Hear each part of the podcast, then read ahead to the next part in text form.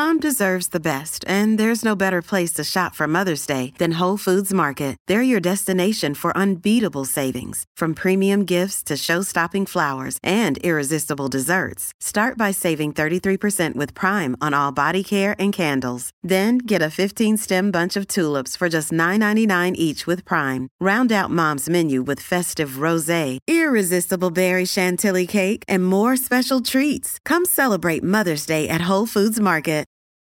Your brain needs support, and new Ollie Brainy Chews are a delightful way to take care of your cognitive health.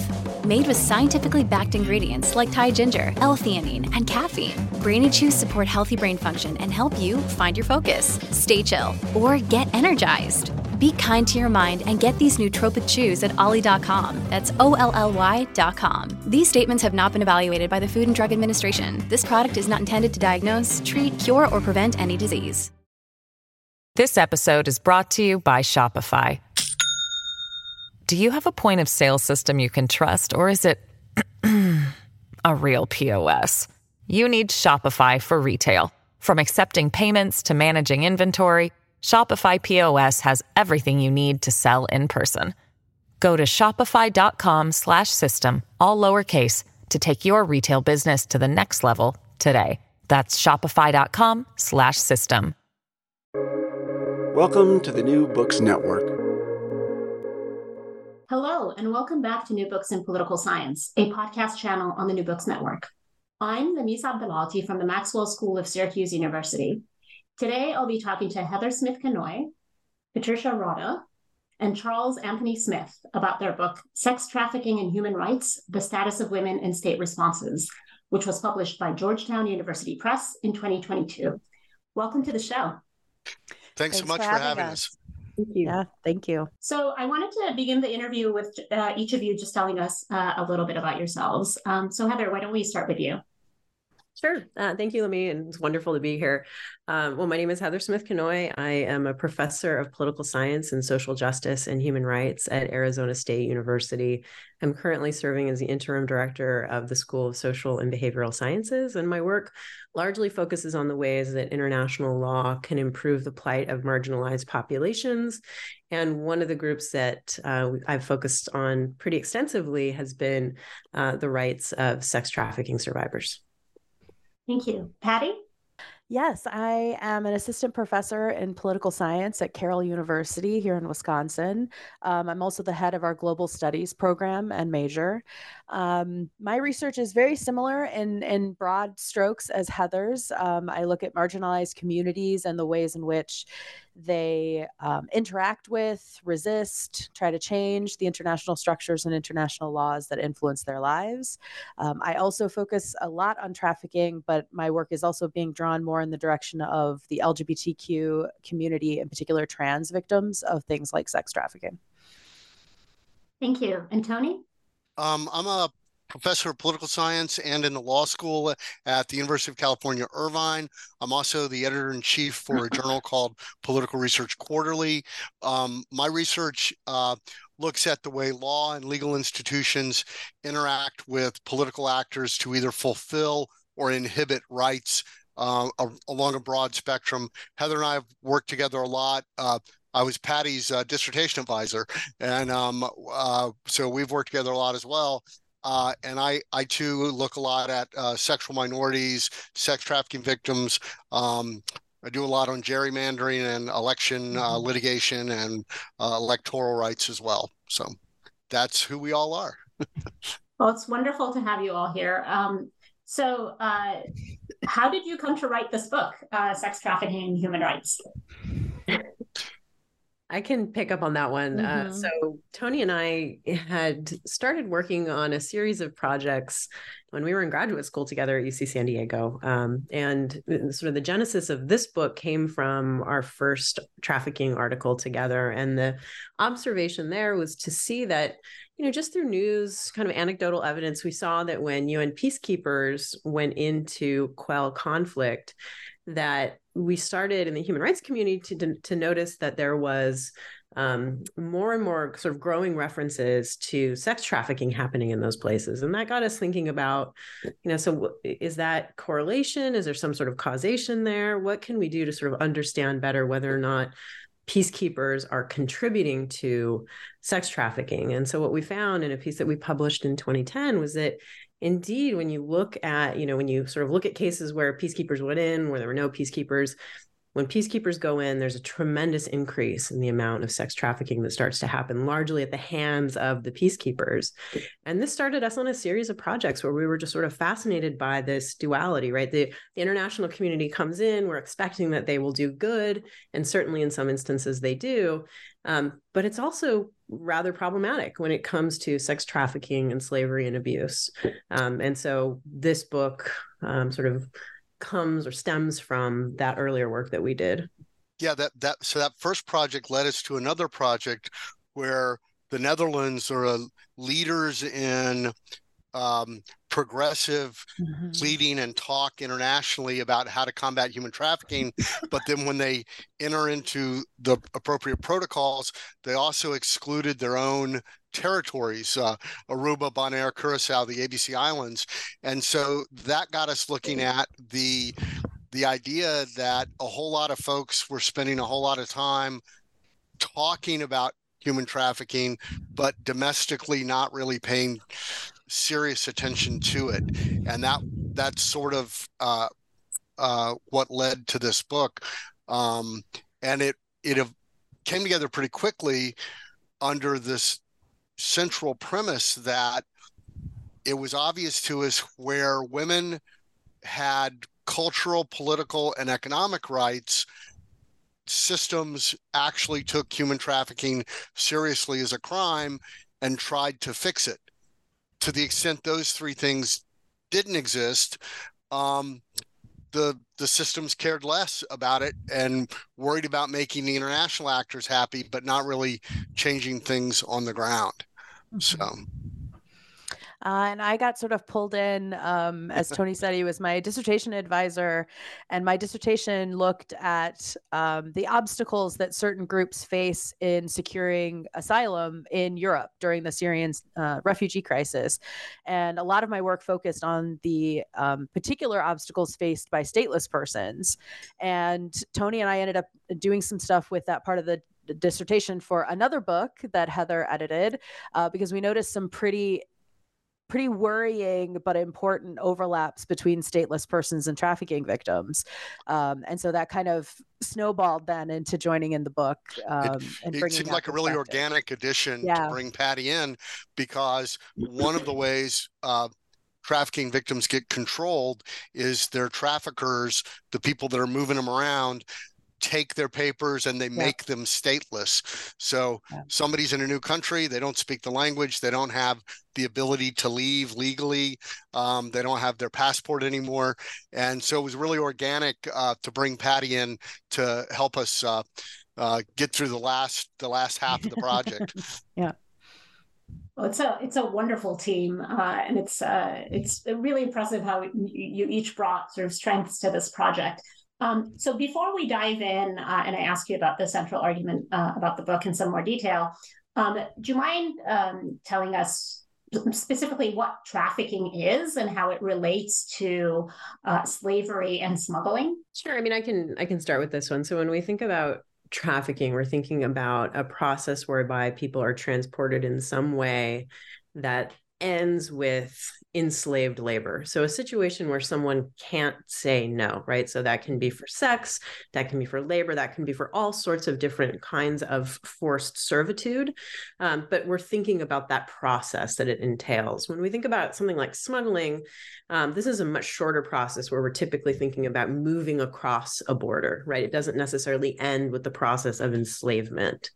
Um, and so those are i mean that's the way that i conceptualize the yeah. difference here yeah tony patty am i missing anything well, and I, I, think your question about definitions is is an excellent one because especially trafficking and smuggling, they can so easily it's, it's, cyclical, right? So a smuggling situation can very easily become a trafficking situation and vice versa.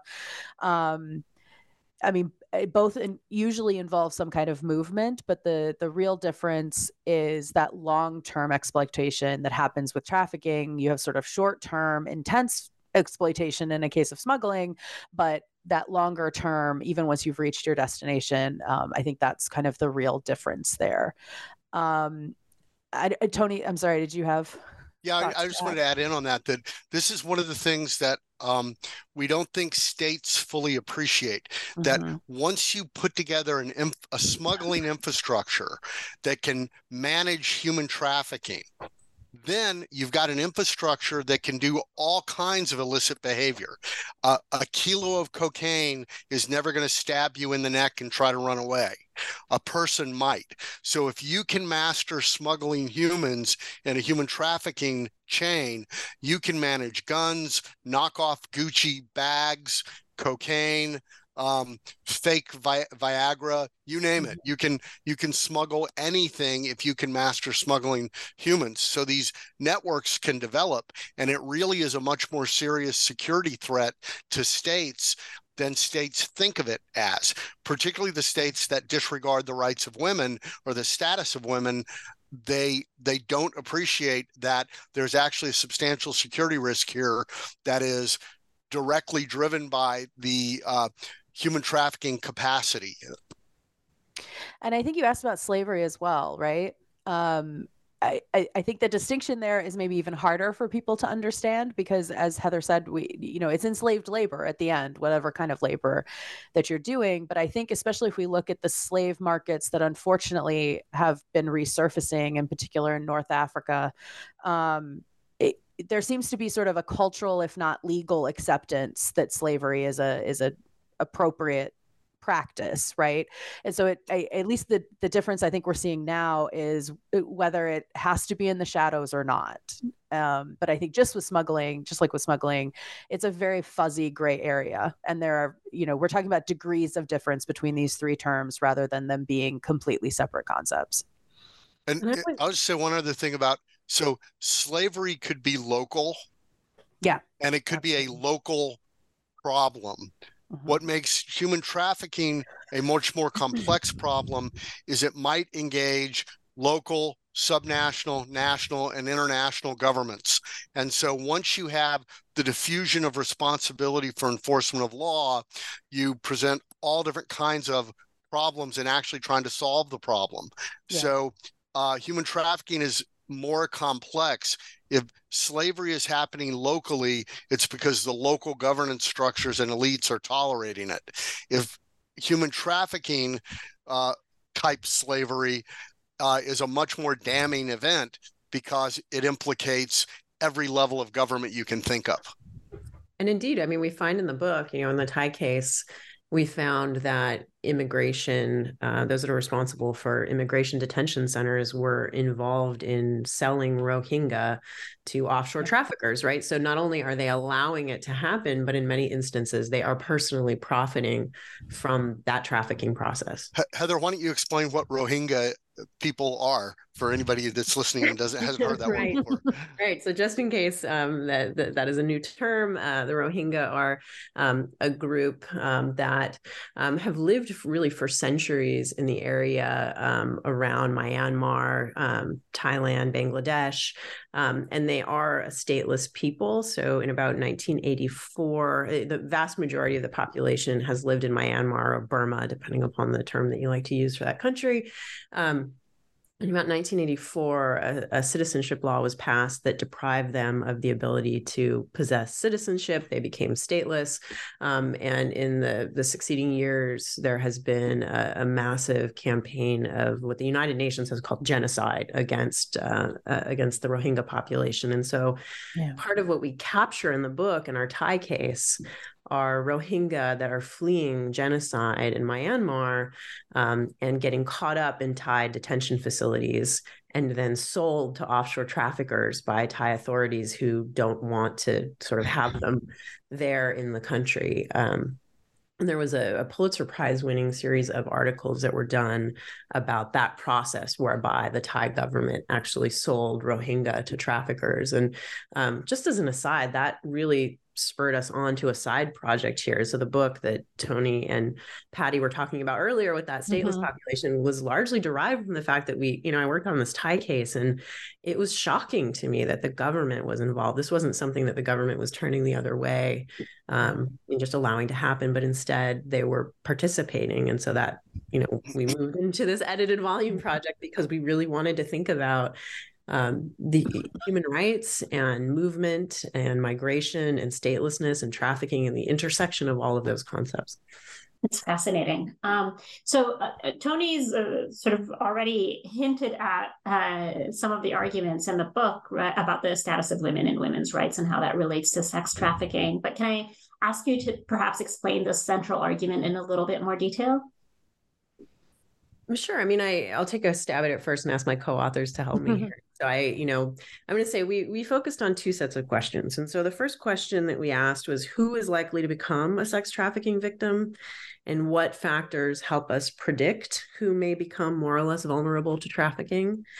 Um, and we find, of course, that in countries where women's human rights are not protected, that there are high there's a higher probability that those countries will be source countries for sex trafficking victims. So if countries are not protecting the economic rights of women and girls, those women and girls become vulnerable to traffickers in a variety of senses. And we'll talk about what that trafficking can look like. It's not the, you know, sort of Liam Neeson taken kidnapping version that we all imagine that I, I, I would say many of us that work on this work crazy, right? That's not what it looks like. Um, we're talking about a very different kind of trafficking. Um, and so that's the first argument that we make in the book and we we assess that um, using quantitative analysis and then qualitative analysis through our cases. Um, and and in the second we sort of we're asking this question about whether or not national legislation in the countries that we studied in our cases was more criminal justice oriented. So in other words were countries focusing on prosecuting traffickers which of course is an essential piece of stamping out trafficking or were they focusing more on a human rights based approach, thinking about how we protect and serve victims? Um, given that it's pretty tif- it's pretty difficult to do both things perfectly at the same time. Mm-hmm. So we created a system whereby we would evaluate, and I think I can speak for all of us when I say that we hoped we would find a lot of variation, right? That some places would be better at supporting victims and other places would be better at um, prosecutions. And I think what we found was that um, the criminal justice orientation was overwhelmingly what countries were focusing on, largely it, it, to the detriment of the trafficking victims, mostly, you know, primarily women and girls. And so I'll stop there and let my colleagues kind of step in. And that's my kind of overarching view of kind of what we what we did. Yeah, let me let me talk a little bit about the criminal justice versus victims' rights approach or human rights approach. Um, it, even in countries that are not perhaps as democratic as we might wish all countries were, there still is a domestic audience cost from the political elites, and they have to pitch their policy decisions to the population. And nobody ever goes broke uh, scaring people about crime. So you can always uh, be more popular by saying, I've protected you from crime. So some countries focus on arresting the victims of human trafficking and they see this? We we got these filthy sex workers off the streets. We arrested them we rounded up all of the prostitutes. Um, and the people who uh, perhaps wish their uh, sons and husbands and fathers were not using the services of sex workers get very excited and say yeah that's that's the solution we need. Arrest those sex workers. Mm-hmm. um, and the other side, if you're really going to do a human rights approach and say, well, what do these victims of trafficking need?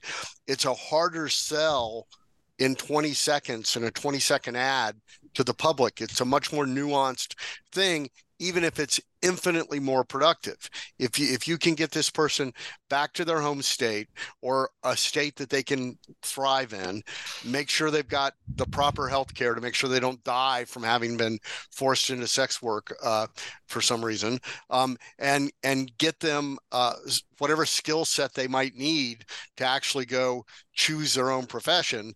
Uh, it's a much better outcome for everyone but it's a much more complicated outcome, even though it would probably be cheaper. It's cheaper than law enforcement to to uh, rehabilitate, if you can think of it in those terms. But uh, yeah, we were we we hoped we were going to find more victim centric approaches, and uh, we did not. So um, I'll see if Patty wants to add in on any of that. No, the only other thing I was going to add, and I think it's something that we did we did well, and is not as common in the literature. Um, there tends to be kind of two approaches that you take: either this, you know, law and order versus victimization approach, or an exclusively feminist perspective. And we kind of started out with the law and order thinking we could talk about rights because rights fall under laws, right? And that that would get us there. Um, but I remember Heather and I having this sort of uh, panicked conversation about whether we needed to change the entire theoretical framework of the book um, and kind of coming to the conclusion that no, no, we don't. Maybe we just need to pair these theories together. And so using feminist IR theory to sort of take a look at what are the what are the conversations happening about gender and sex and sexuality sort of on the ground and how does that then combine with the institutional structures of law and order? Um, because they yeah. they do intertwine um, and i think help explain a lot of the results that we found. And i'll just tag back in on that. I think one of the unique things about the book is it's a uh, more comprehensive approach to human trafficking that that has generalizable lessons throughout it. Mm-hmm. and a lot of the human trafficking work and it, it makes complete sense and our own work has been this way as well tends to focus on a case on a case. And the the UN intervention work that we did earlier uh, began us on this path of well what can we generalize? What can we what is the lesson we can take from place to place to place and still have it be valuable? So it's this merger of the feminist ir theory plus the sort of law and order uh, analysis approach um, combined with it's uh, it's a generalizable approach. So what we find probably works anywhere you find human trafficking uh-huh. or at least we think it does um, so, uh, Heather, you, you, mentioned that you use quantitative and qualitative uh, methods in this book. Um, so, let me ask, what what kind of research and data collection did you do for the book?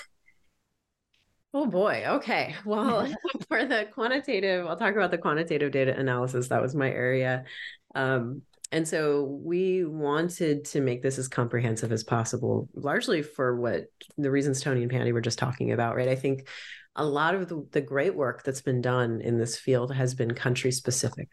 And we wanted to be able to say something about the patterns that we found.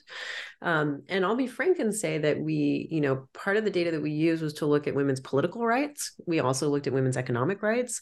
And our suspicion was that both would matter right? In places where women don't possess the same kinds of political rights that men do we thought certainly we would see a greater likelihood that those places would be sources for sex trafficking and and it didn't work out that way. This turned out to be an economic story and that was it's somewhat surprising to us i think that it was you know the, the support that we found in the data was there. So um, this is a, a, global analysis. And includes all of the countries in the world. Uh, the trafficking data that we had we wanted to look at sex trafficking specifically so we used frank's data for that.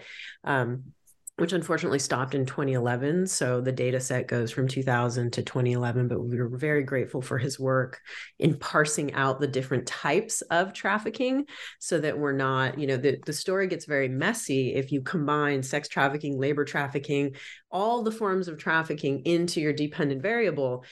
Our story about women's rights gets sort of washed out, right? Because it doesn't, you know, we're not necessarily capturing what we wanted to capture. And so we're very grateful to have access to his data. Um, can I can I do a little uh, add in right there? It's important to understand that some trafficking is human organ trafficking. Yeah. So somebody gets trafficked for human organ purposes, mm-hmm. they die. That's it. That yeah. their organs organs get harvested, they're dead. Some trafficking is for like the fishing ships uh, mm-hmm. off the coast of China. A lot of slave labor there. Um, Infant trafficking. So yeah. if you put all of these things together, the the trafficking itself is so different that the causes and consequences of it blur blur together. So you can't figure out what's causing what. So I'm Absolutely. I'm sorry, Heather, but that I just wanted to make sure we talked about the extreme kinds of trafficking that why we can't include all of it. Right.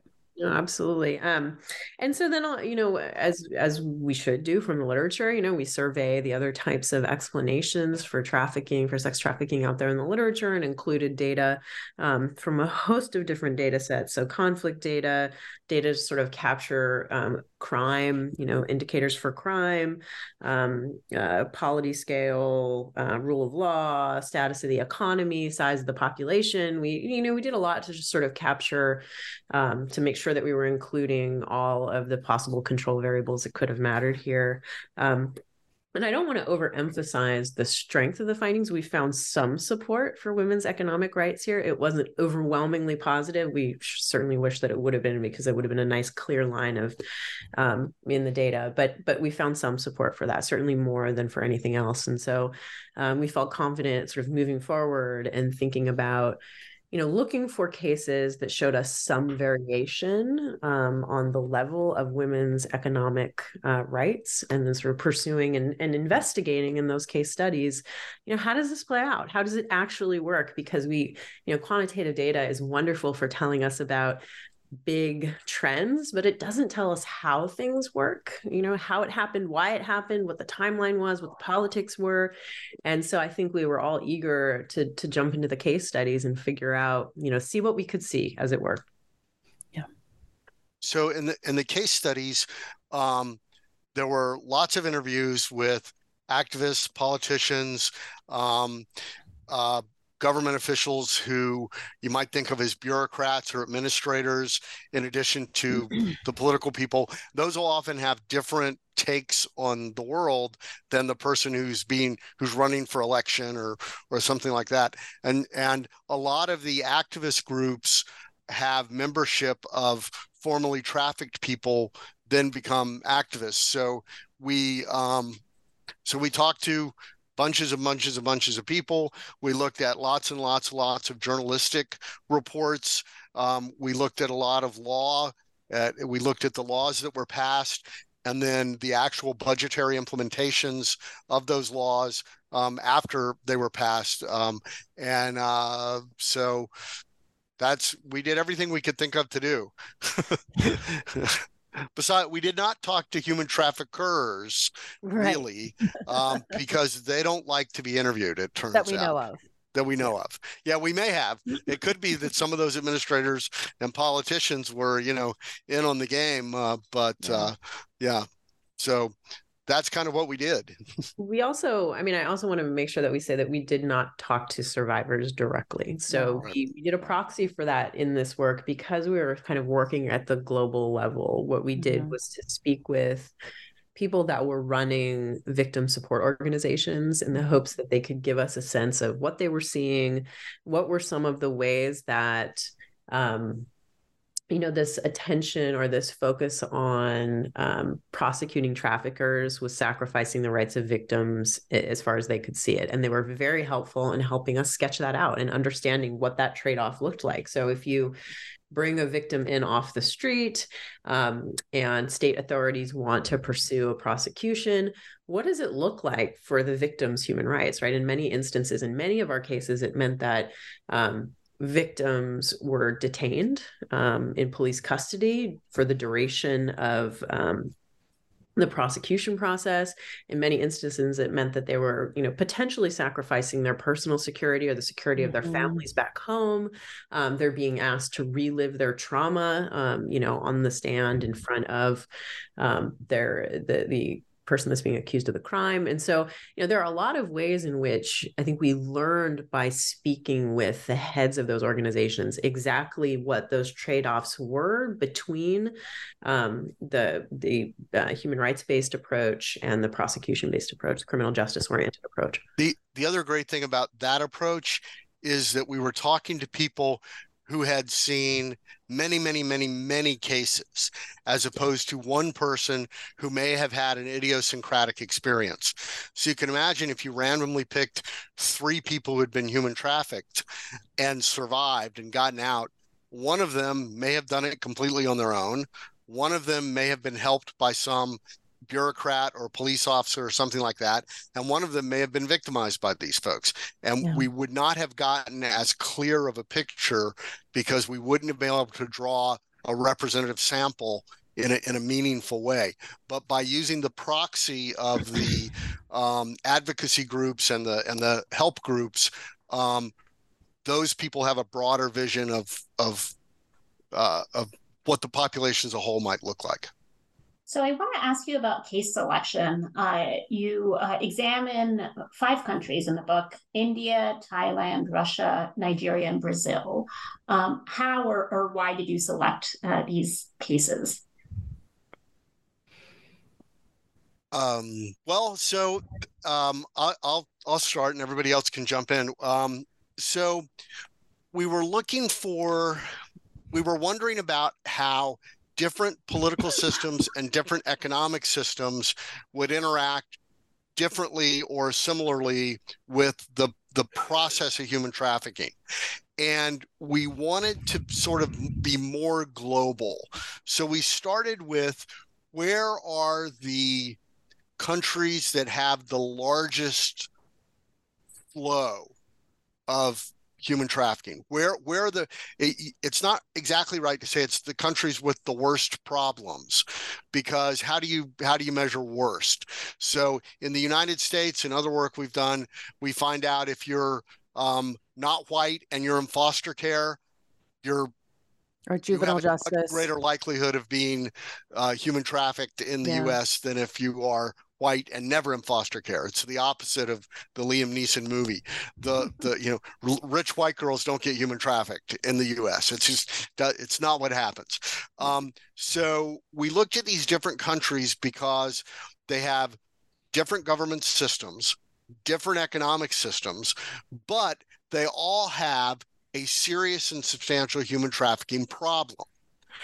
Um, as as source uh, source countries of human trafficking victims. And so that's how we picked these cases. Um, we we started looking at some other countries too, but decided we needed to actually finish the book, and it needed to not be ten thousand. Uh, um, so, uh, but that's how we picked them. We thought it was uh, representative of a global approach, uh, where we look at you know every sector of the globe a little bit anyway uh, mm-hmm. or many sectors. So I don't know if Heather and Patty want to add in on that at all, but. This episode is brought to you by Shopify. Do you have a point of sale system you can trust, or is it a real POS?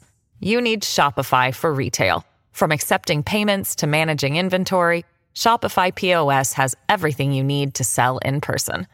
Go to shopify.com/system all lowercase to take your retail business to the next level today. That's shopify.com slash system.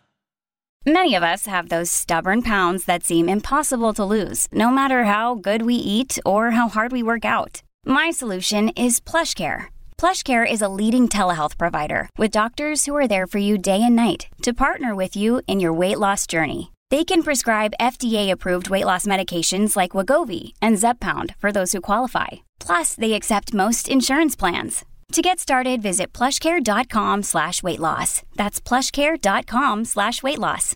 Case selection happened before I before I came on the That scene, is true. So. That is true. That is true. yeah, I mean, I'll just say, um, just you know, looking at the data from the quantitative analysis, that you know, all of these countries exhibit low scores on um, on the level of protection for women's yeah rights. So that's one piece. Um, these are all the most populous countries in the region. So these are large countries with dense populations. We thought that that was really important. Um,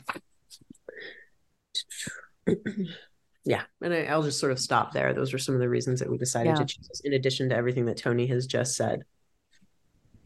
So your first case study is India. Um, would you mind giving us a sense of what you find there? that is a big, big question. Oh God, that's it's a big country, big question. Yeah. Big country, it's a big question. And so I'll just I'll preface this by saying that there is no way to begin to capture the dynamics of trafficking and sexual exploitation and sexual slavery in in India. And so what I think we've done in this, you know, case study, but it really is just a case study in an international relations project, is to lightly graze the surface of of mm-hmm. the dynamics that are at play there. Um, and so, you know, I think you know, we make the argument that poor enforcement of existing laws designed to protect the economic rights of women and girls in India have been particularly problematic and detrimental for the Dalit population, right? And so, we think about the caste system in India, this is the group that comes at the bottom of that social hierarchy.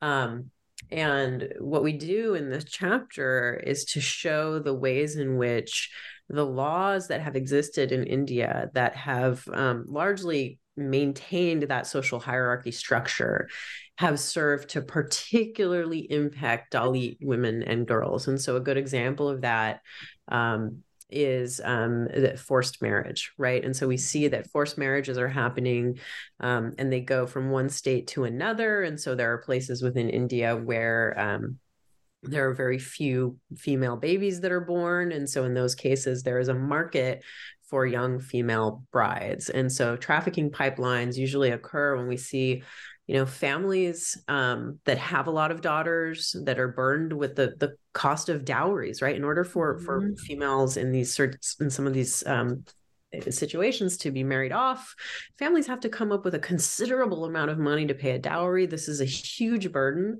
for an impoverished family. And so I think we see parents and families making the very difficult choice to to you know i hate to use the language sell but to sell off a daughter mm-hmm. right and so um, and we're talking about 6 8 10 12 years old when we say child brides we're i mean they're very very young yeah um, right and so when they i'm sorry go ahead Oh no, I was just gonna say, I the the point that Heather is just making is the point I bring up the most when I'm talking about our book, when I'm teaching, that I think it's very easy to to villainize right these families that are selling these girls off, um, but at least from what Heather found and what what we found in looking at the India case, many of these families have either convinced themselves that they really are going into a marriage. Um, so they may actually know, but they're sort of in denial. But I think there's also a lot of families that just genuinely don't understand what they're what they're sending their daughters into, but they they have to sort of sacrifice this one daughter for the sake of all the others,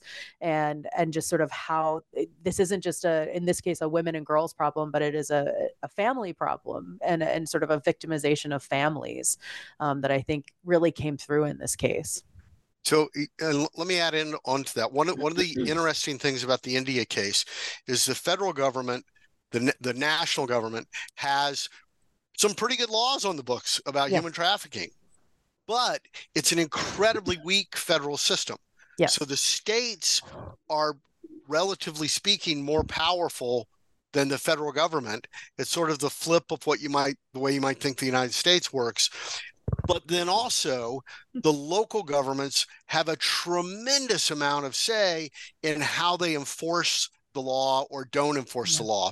And there is a a giant backlog of cultural approaches that devalue gir- women and girls eh, eh, that culturally it's very hard to get over for that family. So the family that is going, well, you know, it's a marriage. That's what you do. You sell a kid into marriage. That's what you do. That's what happened to my sister. That's what happened to my grandmother's sister. That's what happened to. So there's this the weight of the cultural history devaluing mm-hmm. female babies and, and girls and mm-hmm. women um, it's very hard for a weak national government to pass a law and overcome that cultural uh, lens. So, um, yeah, the India chapter is especially depressing. They all are. I I want to add into that. You know, I sort of want to go back to the point that that I made earlier about what trafficking looks like, because yeah. I think the India case is the one that most challenges the prevailing perceptions that we have that come from Hollywood movies we've seen about what trafficking looks like.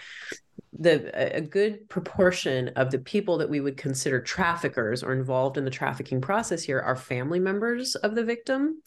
Um, extended family members, um, often women right are traffickers in these cases. And so this notion of the big bad man that comes and kidnaps somebody that's not part of the story right? right? The way that this story looks is that you have a, a, desperate family that's kind of, you know, there are certain cultural norms, and we see this thriving trade of young girls that that go into marriage. And I also want to talk about what, what the end game looks like there.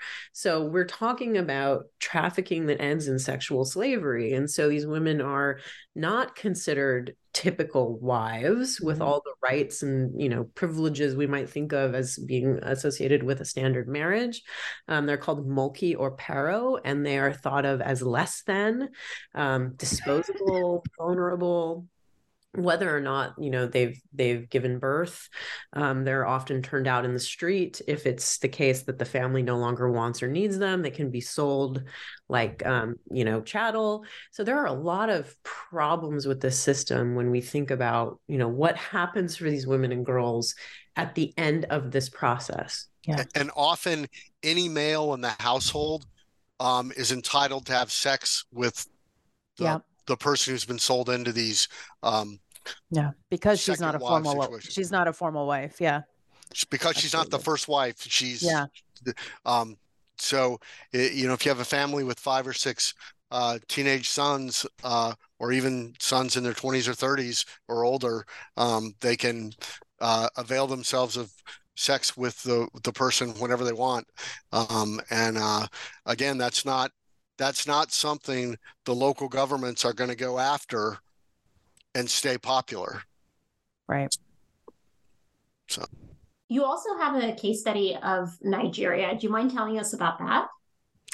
Not at all. I sort of spearheaded that chapter, um, so I can I can take the lead here, and then if Tony and Heather have things to add, I'd I'd love to hear those. Um, Nigeria was a really fascinating case um, to tackle, and I think I know you're going to ask us about challenges later, but this is kind of a good time I think to bring up this challenge. We talked about you know the number of interviews we did and that we really tried to talk to people on the ground um, there was this really sort of tense several months where we weren't really sure brazil and nigeria were ever going to come together.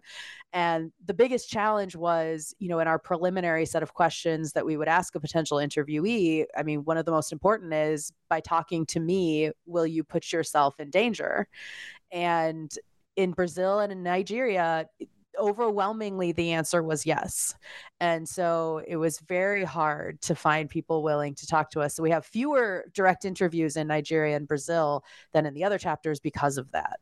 Um, it just uh, it seemed like it was a whether real or, or perceived, a much more dangerous um, set of conversations for people to have. They, they strong feelings that the government would be able to know who they were, even if we kept them anonymous in the chapter. So, um, so we relied a little bit more on the laws, the economic policies, enforcement. Um, uh, publications from some of these groups that we had wanted to interview but i still think we we pulled out some really interesting um, findings um, just as in India, we found there's a diverse type, diverse types of trafficking going on in Nigeria. I think the one I found the most troubling was child and infant trafficking um, in Nigeria. There, in, in, parts of Nigeria, because Nigeria is a very culturally diverse place, um, there are cultural taboos against raising children that are not your own. And so, if you are not able to produce children of, that are your own, um, the idea of adoption is just sort of anathema to them right? It's not something that they they're even willing to consider.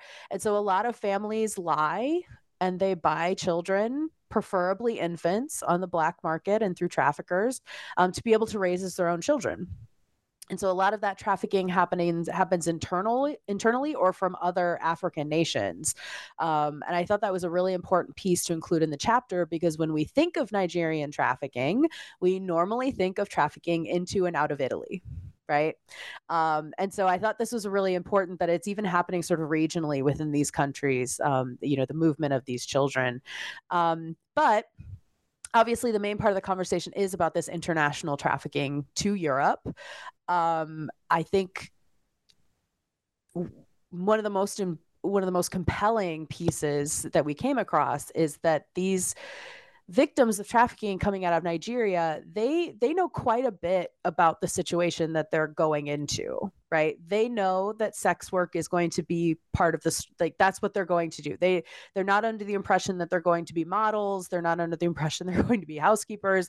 Um, most of them think that you know some of them think that might happen that they may get a job like that, but that the primary thing they're going to be doing at least in the beginning is sex work. What they don't know is what the conditions will be like when they get there. Um, they they aren't prepared for the level of violence. They aren't prepared for the level of sex work that they're being asked to do. Um, but they're all willing to sort of undertake that action in the beginning because it is the best chance they have to support their families. Let me tag in there real uh, quick. Yeah. another thing they don't understand is that they're not going to be able to quit yeah. Oh, so absolutely. A lot of the yes. people go into it and go, look, I'm going to go do this for a year. It's going to be terrible, mm-hmm. but I need, I got to take care of my family. Yeah. This will be a, and they don't realize they'll never see their passport again. They're going to do this until they get turned out because they're diseased or dying or, or whatever. And, and you contrast that with uh, Russia, where mm-hmm the people are often deceived that you're you're going to yeah. be a hostess, you're going to be yeah. a dancer, you're going to be uh, a housekeeper, and then it turns yeah. out that it's sex work. So right. it's that it was a the fraud is different, but still there. Absolutely, yeah, and and I think in addition to not realizing what's going to happen when they get there, if they do get out, they don't realize what's going to happen when they get home, and and part of that is I think something we see across all of the cases, and we see throughout global society, victims of sexual assault, victims of sexual exploitation, whether people mean it or not, they are often accorded some of that blame and treated differently because this has happened to them. And so Nigerian women certainly experience that. Um, but it's compounded for them because of the inclusion in religion um, on the side of the traffickers. So one of the most fascinating things I found, and is is going to be a research project here pretty soon, um, was sort of the weaponization of religion for these women. And so before they would even leave Nigeria, they would perform um, ceremonies that often involved ritual scarring um, that would say, okay, now if you leave, if you leave this trafficking situation, number one, everybody's going to know what you did because you now carry buried these scars. Everybody will know who you are. Um, but more importantly, they than that, they use the power of religion and spirituality to say, if you leave, your family will be destroyed your family will die your family like some catastrophic thing will happen to the thing people that you love because we've now combined your life force uh, with with that of the traffickers. And so um, that in itself was interesting but the government's response to this practice was what kind of blew me away was that and I, and I don't think we came across this in any other case that the government said, okay, you're going to use religion against these women. Well, we're going to use religion against you. And so I think it was the governor of the state of Edo who the top religious figure in the state and said, Hey, could you come and we'll have a public like clearing of this curse for all victims of trafficking? And he did it. And he basically said, I am removing all of the ties, I am removing all of, of the bad juju that has been put on you, and you are now free to to leave this situation without any sort of repercussions. Um, and so it, it led to some interesting conversations, I think, among us and in the chapter about the weaponization of religion by both sides of the story. I think we're used to hearing weaponization of religion by the quote unquote bad guys, right? And here was a case where it was something that was used by both the the bad guys and the good guys, right? The sort of ostensible two sides. And, and, um, and let me tag in on that also. Yeah. And that underscores the difficulty of responding to human trafficking through yeah. law and legal institutions alone. The yeah. the cultural envelope in which human trafficking occurs is harder to penetrate than the simple laws and the simple mm-hmm. rules. Mm-hmm. So it isn't just if only we had the right set of laws, if right. only we had the right set of rules to respond to this, we could fix these problems because it, it is so, the perception of women is so intertwined into culture. It may be mm-hmm. who can tell the dancer from the dance. It, it may be yeah. one thing that we can't fix this through government government and law alone. Absolutely. Well, and I think even to build on that, in the case of Nigeria, right, you as as I think Tony and Heather were talking about earlier, the European governments like to put and well, most Western governments, right? We like to put ourselves as the oh, it's not as bad here. That kind of stuff doesn't happen here. As a government, we take care of these things. But this is all compounded for Nigerian victims because of the Italian government's perspective and actions and choices. Um, and I, I the impression i get so I, I do I do study Italy a little bit and I, I take classes to Italy and, and I've done some interviews while I've been over there. Um, it seems under the current government that that is becoming even worse. Um, I mean, I think we've all probably seen news stories about how they're dealing with migrants coming across the Mediterranean. Um, but they very clearly see these Nigerian trafficking victims and victims from other countries as not their problem that that these are to be handled by the other other Nigerians in Italy. These are be, to be handled by the Nigerian government. This is to be it's be handled by somebody else. And so even if these trafficking victims were to be able to get out and get to Italian authorities, it's really not clear at all, at least from what I've been able to find. It's not clear that the Italian government would do much uh, to help them. I, um, I think it's clear they would not. Yeah, I yeah. I mean, I, I don't want to say definitively. I don't think we have I, to hedge that.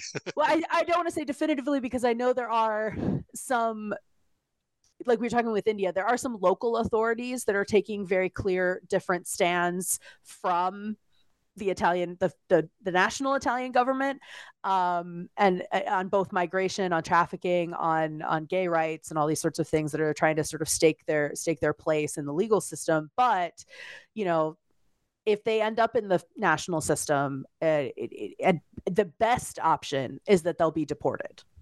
I, um, and and I don't think there's there's much else. I'll just add two two things. First, to say that I, this Patty let out on this chapter, and I think it's one of the best in the book. I really do. I think that uncovering the types of of things that she found that contributed to this pattern in Nigeria. I mean, I I really do think that it's one of the strongest chapters in the book. Um, I wanted to add too that the what happens to the Nigerian women that end up in Italy is another another one of these instances where we can ask ourselves who is a trafficker and what do they look like? And so there yes. is this great article, and you know, Patty engages this as well.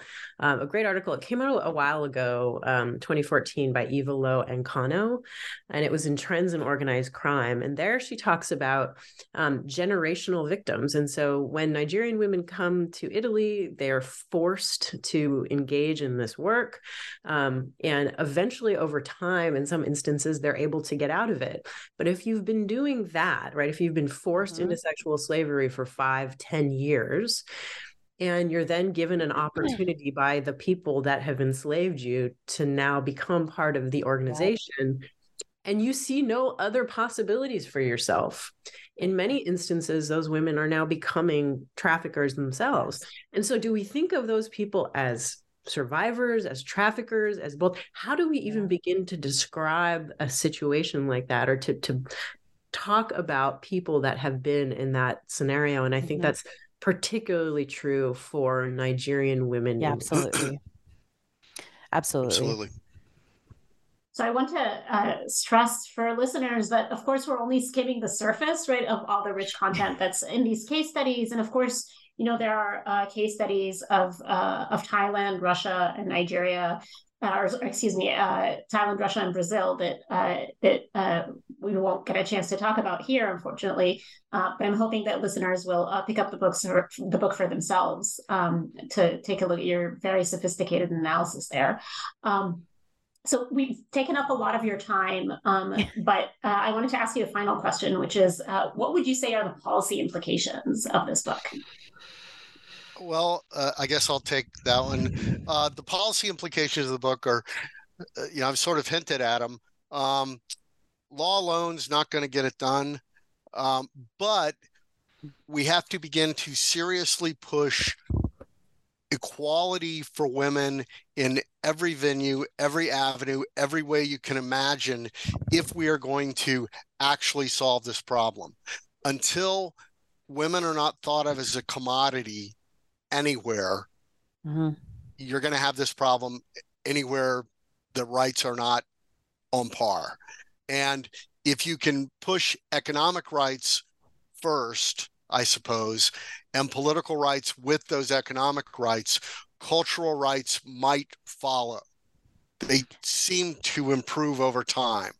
Um, one of the implications from our UN intervention in human trafficking, one of the recommendations we had is if there were many more women in military leadership, then you would have much less acceptable perception that it's okay to go hire a sex worker. If yeah. you had more women uh, making strategic decisions in the military, and and we've seen a lot of progress in the American military since we wrote that article long ago, but mm-hmm. if the world has to change for this problem to get solved. Uh, it, we can't solve the problem and then change the world. We need women to have full citizenship, full economic rights, full cultural rights, full political rights to be able to then come up with actual solutions that would work. Yeah, and I think one of the things that came through in all of the case studies, but in particular India, Brazil, and Nigeria, is that those changes need to be happening in a culturally and a historically authentic way, right? That this can't be a matter. I think we were all pretty clear on this isn't a matter of Western powers coming in and saying this is what women's equality looks like, right? Um, because we know how disastrous that is. Um, but but encouraging those you know sort of grassroots indigenous movements that are already starting to have these conversations um, and and strengthening their role in society is is Eh, one of the best pathways that we can get those conversations started. I agree with everything that Patty and Tony have just said, and I build on it as sort of a smaller piece that I think is important that's part of a growing movement, which is non criminalization in this area. And so mm-hmm. the idea that um, you know, a lot of the, you know, largely women, but not exclusively women that have been forced into being sex trafficking victims um, are also forced by their traffickers to commit other types of crimes for which yeah. they develop criminal records. Yeah. Um, and so the emergence of this this movement toward non-criminalization basically saying we should clear those records um, in the united states since 2016 i want to say it's about 40 states now that have created vacatur laws for sex trafficking mm-hmm. victims that you know are in some instances have been useful others there's still much more work to be done to make them effective but nevertheless i think the fact that we're seeing attention to the fact that criminal records for those that have been forced to engage in sex work against their will is something that we should clear so that they have a future. The fact that there's kind of a global movement and a, a domestic movement toward achieving that, I think is progress. I mean, as dark and depressing as it is, I mean, I, I I do have to say that there has been some slight movement in the right direction to think about the life and experiences of the the women and girls that are put in these positions and what happens afterwards absolutely. I think that's a very good note to to end on. Um, I really enjoyed our conversation. Thank you all for being on the show today. Thank you Thank for you. inviting us. Thank you so much. We thoroughly enjoyed it. Pleasure. The book is Heather Smith Cannoy, Patricia Rodda, and Charles Anthony Smith's Sex Trafficking and Human Rights The Status of Women and State Responses, published by Georgetown University Press in 2022. Thank you for listening.